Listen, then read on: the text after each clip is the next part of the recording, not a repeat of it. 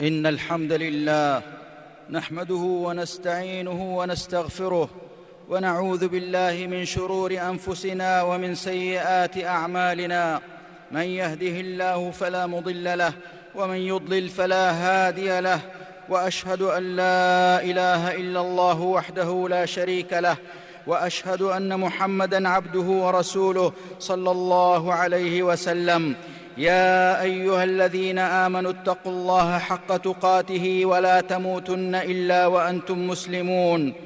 يا أيها الناس اتقوا ربكم الذي خلقكم من نفس واحدة وخلق منها زوجها وبث منهما رجالا كثيرا ونساء واتقوا الله الذي تساءلون به والأرحام إن الله كان عليكم رقيبا. يا أيها الذين آمنوا اتقوا الله وقولوا قولا سديدا يصلح لكم أعمالكم ويغفر لكم ذنوبكم ومن يطع الله ورسوله فقد فاز فوزا عظيما. أما بعد فمن المعلوم أن الزواج في الإسلام رباط وثيق يجمع بين الرجل والمرأة. وبه تسكن النفس وتقر العين. قال تعالى ومن آياته أن خلق لكم من أنفسكم أزواجا لتسكنوا إليها وقال جل ذكره والذين يقولون ربنا هب لنا من أزواجنا وذرياتنا قرة أعين واجعلنا للمتقين إماما والشارع الحكيم قد حرص على المحافظة على الأسرة وتماسكها ورغب في الإبقاء على عقد النكاح وأمر الزوج بالمعاشرة بالمعروف ولو مع كراهته لزوجته. قال تعالى وعاشروهن بالمعروف فإن كرهتموهن فعسى أن تكرهوا شيئا ويجعل الله فيه خيرا كثيرا. ووصف الله تعالى عقد النكاح بالميثاق الغليظ فقال سبحانه واخذن منكم ميثاقا غليظا. ومقتضى وصفه بذلك الاستدامة والسكن والاستقرار. وعلى هذا فيجب على الزوجين أن يقاوما كل ما يتهدد هذه المطالب السنية فيتجاوزا ما يقع من الخلافات الزوجية التي قد تفسد تلك الرابطة المحكمة والعلاقة المتينة. وإذا كان ذلك كذلك عباد الله فإن حل عقد النكاح وطلب الانفصال من قبل الزوجة أمر محظور لا يلجأ إليه إلا عند تعذر استمرار الحياة الزوجية وبعد استنفاذ جميع وسائل الإصلاح الشرعي. قال شيخ الإسلام ابن تيمية رحمه الله الأصل في الطلاق الحظر وإنما أبيح منه قدر الحاجة كما ثبت في الصحيح عن جابر عن النبي صلى الله عليه وسلم إن إبليس يضع عرشه على الماء ثم يبعث سراياه فأدناهم منه منزلة أعظمهم فتنة. يجيء أحدهم فيقول فعلت كذا وكذا. فيقول ما صنعت شيئا. قال ثم يجيء أحدهم فيقول ما تركته حتى فرقت بينه وبين امرأته. قال فيدنيه منه ويقول نعم أنت وقد قال تعالى في ذم السحر فيتعلمون منهما ما يفرقون به بين المرء وزوجه. وفي السنن عن النبي صلى الله عليه وسلم قال المنتزعات والمختلعات هن المنافقات ولهذا لم يبح إلا ثلاث مرات وحرمت عليه المرأة بعد الثالثة حتى تنكح زوجا غيره. وإذا كان إنما أبيح للحاجة فالحاجة تندفع بواحدة فما زاد فهو باق على الحظر. عباد الله ومما يؤكد هذا المعنى ورود النصوص النبوية التي تحذر من المخالفات الشرعية المؤدية إلى الطلاق فمن ذلك ما رواه أبو هريرة رضي الله عنه عن النبي صلى الله عليه وسلم أنه قال ليس منا من خبب امرأة على زوجها أو عبدا على سيده رواه أبو داود. وعن ثوبان رضي الله عنه قال قال رسول الله صلى الله عليه وسلم أيما امرأة سألت زوجها طلاقا في غير ما بأس فحرام عليها رائحة الجنة. رواه أبو داود والترمذي وابن ماجه. وعن أبي هريرة رضي الله عنه عن النبي صلى الله عليه وسلم قال لا يحل لامرأة تسأل طلاق أختها لتستفرغ صفحتها فإنما لها ما قدر لها. متفق عليه واللفظ للبخاري.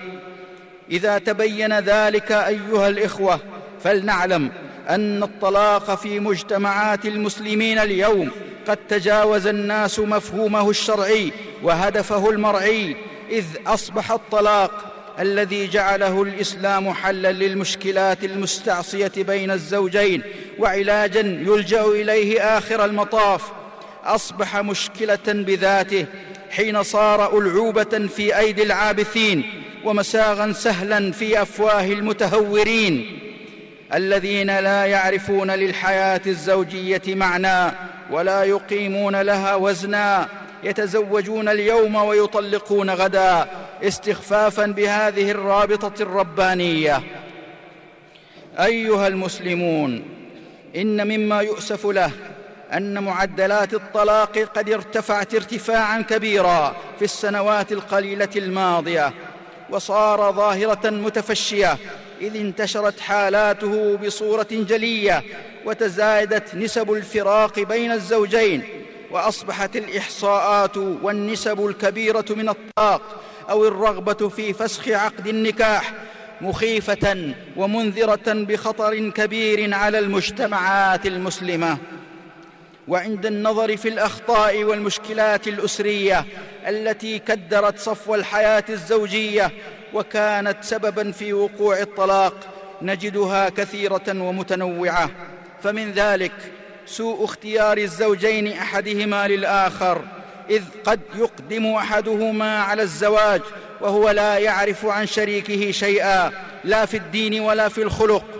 ويكتشف ذلك بعد المعاشرة بينهما. ومن ذلك ضعف الوازع الديني والتقصير في حق الله وخاصة الصلاة والتفريط في التحصين الشرعي بذكر الله وقراءة القرآن وفي المقابل الوقوع في الذنوب وارتكاب المعاصي واستمراؤها مما يؤدي إلى حصول الشرور والنزاع بين الزوجين ومن ثم الفراق.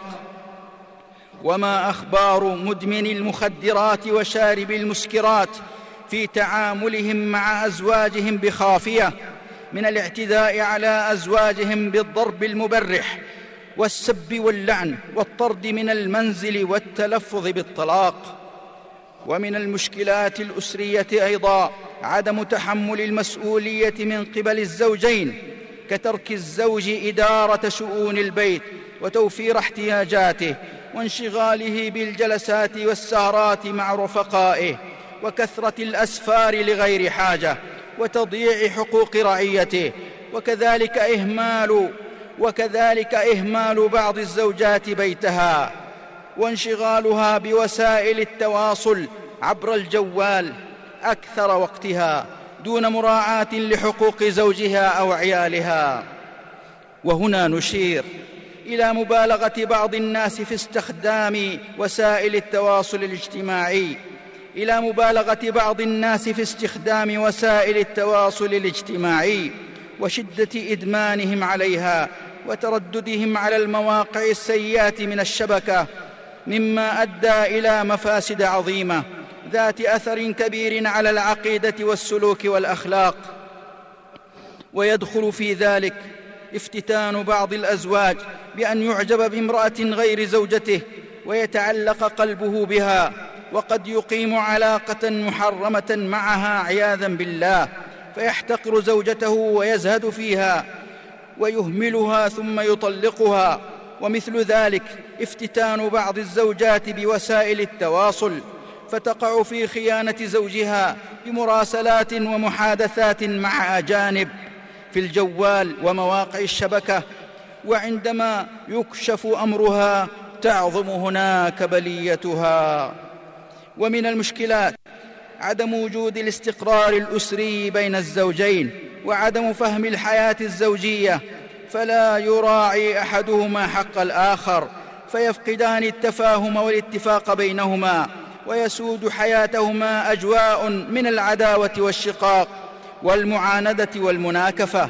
ويستفحل الأمر ويتعاظم عندما يتهاونان في أمر الطلاق فترى بعض الأزواج هداهم الله يهدد ويتوعد زوجته بالطلاق ويجعله سيفا مصله عليها وترى بعض الزوجات هداهن الله تكثر من طلب الطلاق وتستفز زوجها حتى يطلقها إلى غير ذلك من التجاوزات الشرعية ومن المشكلات التي قد تتسبب في الطلاق.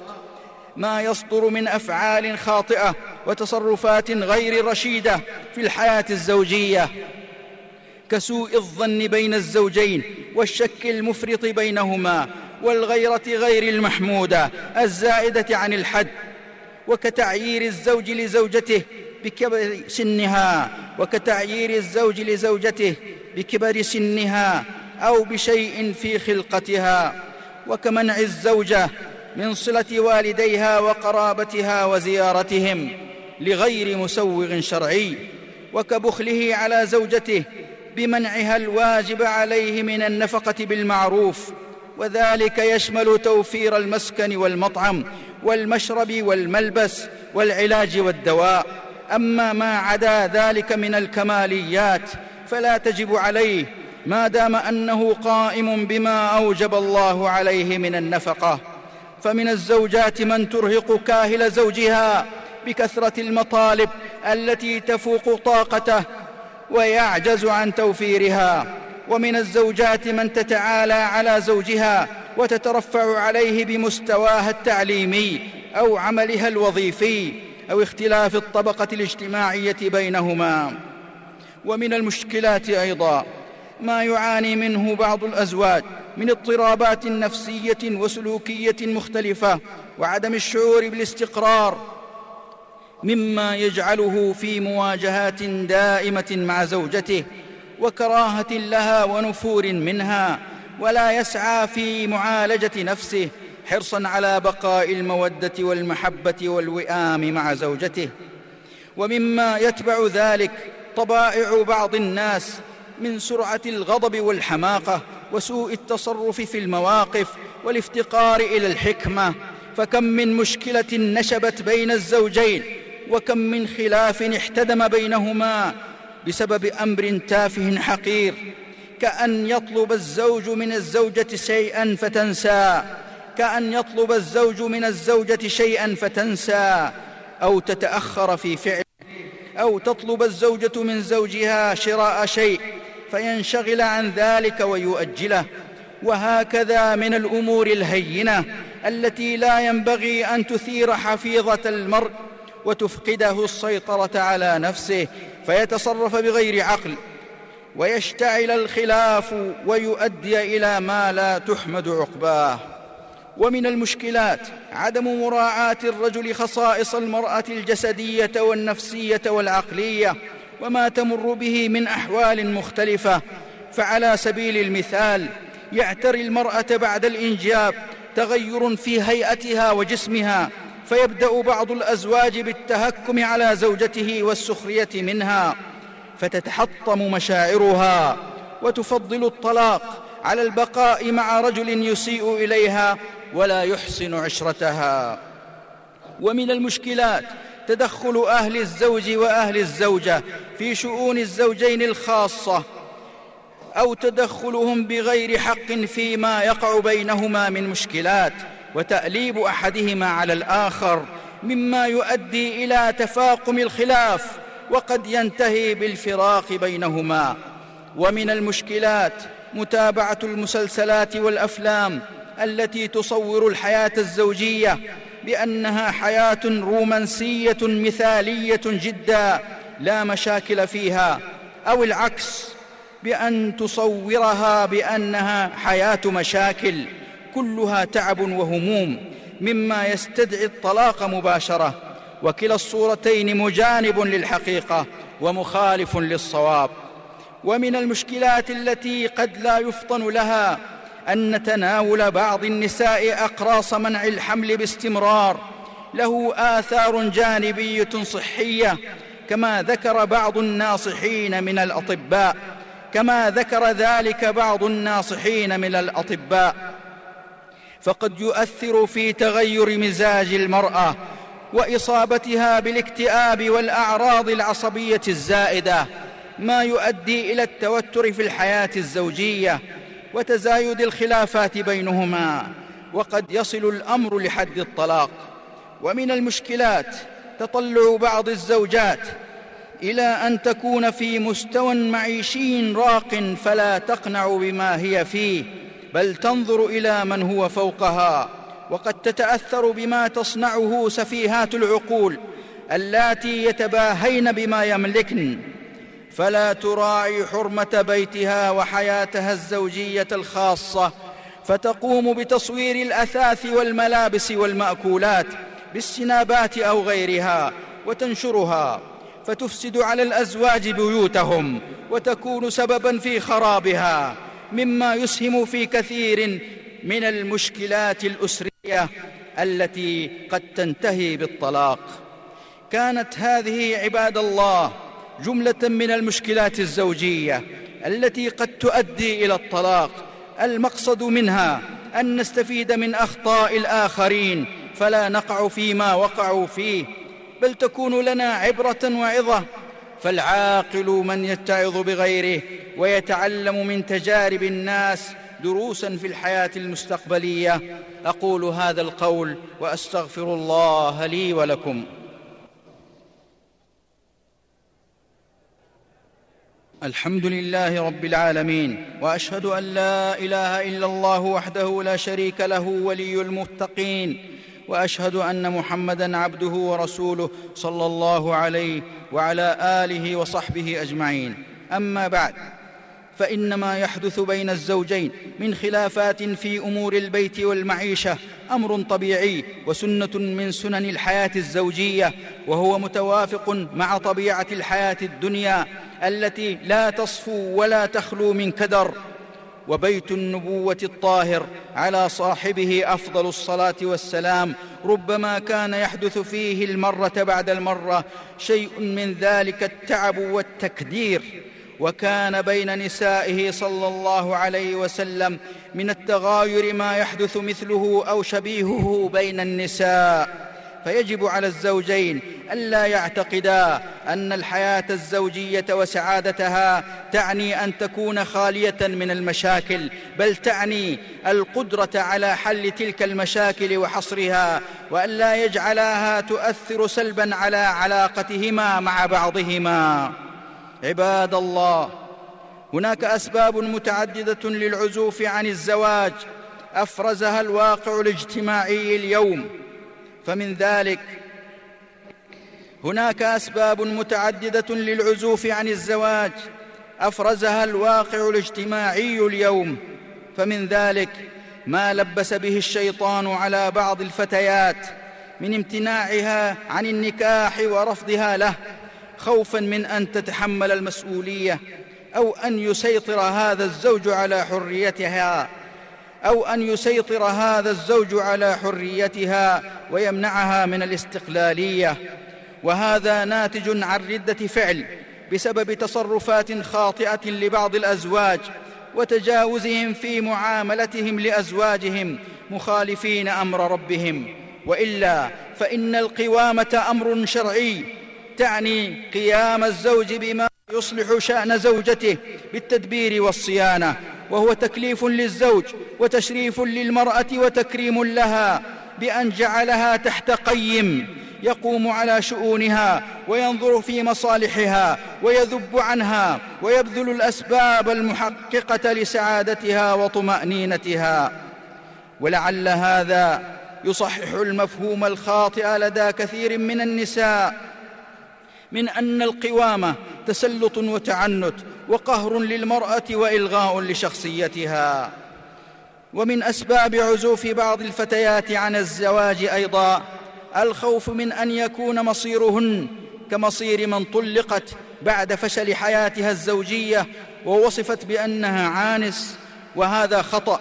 فكم من فتاة تزوجت واستقرت أمورها وسعدت مع زوجها وعاشت حياة هنيئة ولم يكن بينهما بفضل الله فراق بل مودة ورحمة.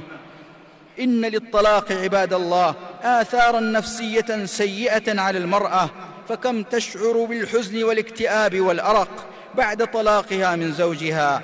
لكن من أغرب الأمور والعادات الدخيلة ما تفعله بعض المطلقات هداهن الله مخالفة للفطرة من إقامة حفل بمناسبة طلاقها من زوجها. يدعى إليه الأهل والأقارب والصديقات تعبيرا عن فرحتها وابتهاجا بتطليق زوجها لها. معاشر المسلمين لا يفهم تحذير المصلحين من كثرة حالات الطلاق أنهم يسعون إلى عدم حدوث الطلاق مطلقا ولا يدعون أن يصل المجتمع لحالة مثالية بنجاح كل زواج واستمراره. كلا فلم يكن ذلك في العصور المفضلة لكن الذي يجب علينا هو استشعار المشكلة القائمة فأعظم ما يهدد الحياة الزوجية التساهل بأمر الطلاق وعدم الاكتراث لما ينتج عنه من نتائج وخيمة.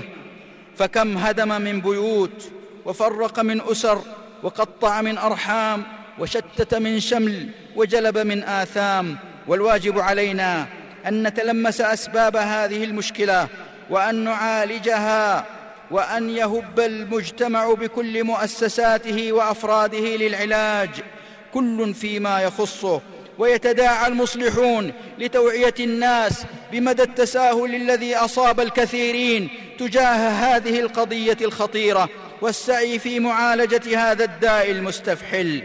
أيها الإخوة من وسائل العلاج العملية لظاهرة الطلاق إقامة دورات تدريبية تثقيفية للمقبلين على الزواج فالوقاية مقدمة على العلاج ومعالجة المشكلات قبل وقوعها عن طريق تدريب وتأهيل الأزواج يقلل من نسبة حالات الطلاق فما يقدم لهم من معلومات ثرية قيمة ونصائح علمية واجتماعية وتعريفهم بالمعارف المهمة والآداب المرعيه في التعامل له فائدة عظيمة في حياتهم المستقبلية بعد الزواج مما يسهم في قيام أسر على بناء راسخ وأسس سليمة تضمن لها النجاح بإذن الله. ومن العلاج لذلك أرشدني الله وإياكم السعي في الإصلاح بين الزوجين وبين المختلفين عموما. فهو من أعظم القربات إلى الله تعالى.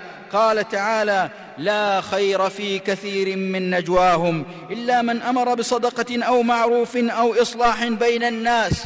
ومن يفعل ذلك ابتغاء مرضات الله فسوف نؤتيه أجرا عظيما. وكم في ذلك من الأجر العظيم؟ إذ يقول النبي الكريم صلى الله عليه وسلم ألا أخبركم بأفضل من درجة الصيام والصلاة والصدقة؟ قالوا بلى قال إصلاح ذات البين فإن فساد ذات البين هي الحالقة. لا أقول تحلق الشعر ولكن تحلق الدين رواه أحمد والترمذي وأبو داود. وفي الحديث من الفوائد الحث والترغيب على إصلاح العلاقات بين الناس وأن إفساد ذلك يهدم الدين والدنيا.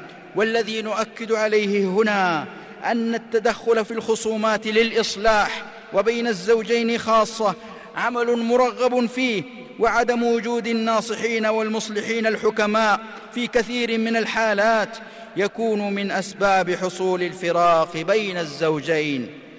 ألا واستشعروا عباد الله أنكم في يوم الجمعة الذي هو من أفضل أيامكم فأكثروا فيه من الصلاة على النبي ممتثلين أمر ربكم العلي. إن الله وملائكته يصلون على النبي. يا أيها الذين آمنوا صلوا عليه وسلموا تسليما. اللهم صل على محمد وعلى آل محمد كما صليت على إبراهيم وعلى آل إبراهيم. إنك حميد مجيد. اللهم بارك على محمد وعلى آل محمد كما باركت على إبراهيم وعلى آل إبراهيم. إنك حميد مجيد. اللهم أعز الإسلام والمسلمين وأذل الكفر والكافرين ودمر أعداء الدين واجعل بأسهم بينهم شديدا. اللهم اشدد وطأتك عليهم.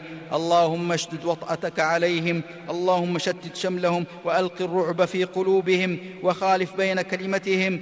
اللهم أنزل عليهم بأسك ورجزك إله الحق. اللهم انصر عبادك الموحدين المؤمنين واجعل هذا البلد آمنا مطمئنا وسائر بلاد المسلمين يا رب العالمين. اللهم احفظ بلاد الحرمين خاصة وبلاد المسلمين عامة من كيد الكائدين. اللهم من أرادها بسوء فأشغله بنفسه واجعل كيده في نحره واجعل تدبيره تدميرا عليه يا سميع الدعاء. اللهم آمنا في الأوطان والدور وأصلح الأئمة وولاة الأمور واجعل اللهم ولايتنا في من خافك واتقاك واتبع رضاك يا رب العالمين. اللهم وفق ولي أمرنا لما تحب وترضى من الأقوال والأفعال وخذ بناصيته للبر والتقوى. اللهم انصر دعاة الخير وأئمة الهدى والمصلحين والمجاهدين في سبيلك وحماة الحدود والثغور والمضطهدين في سبيلك. اللهم احفظنا بالإسلام قائمين واحفظنا به قاعدين واحفظنا به راقدين ولا تشمت بنا عدوا ولا حاسدين. اللهم ألف بين قلوبنا وأصلح ذات بيننا واهدنا سبل السلام ونجنا من الظلمات إلى النور وجنبنا الفواحش ما ظهر منها وما بطن وبارك لنا في أسماعنا وأبصارنا وقلوبنا وأزواجنا وذرياتنا وتب علينا إنك أنت التواب الرحيم واجعلنا شاكرين لنعمك مثنين بها عليك. ربنا هب لنا من أزواجنا وذرياتنا قرة أعين واجعلنا للمتقين إماما. وآخر دعوانا أن الحمد لله رب العالمين.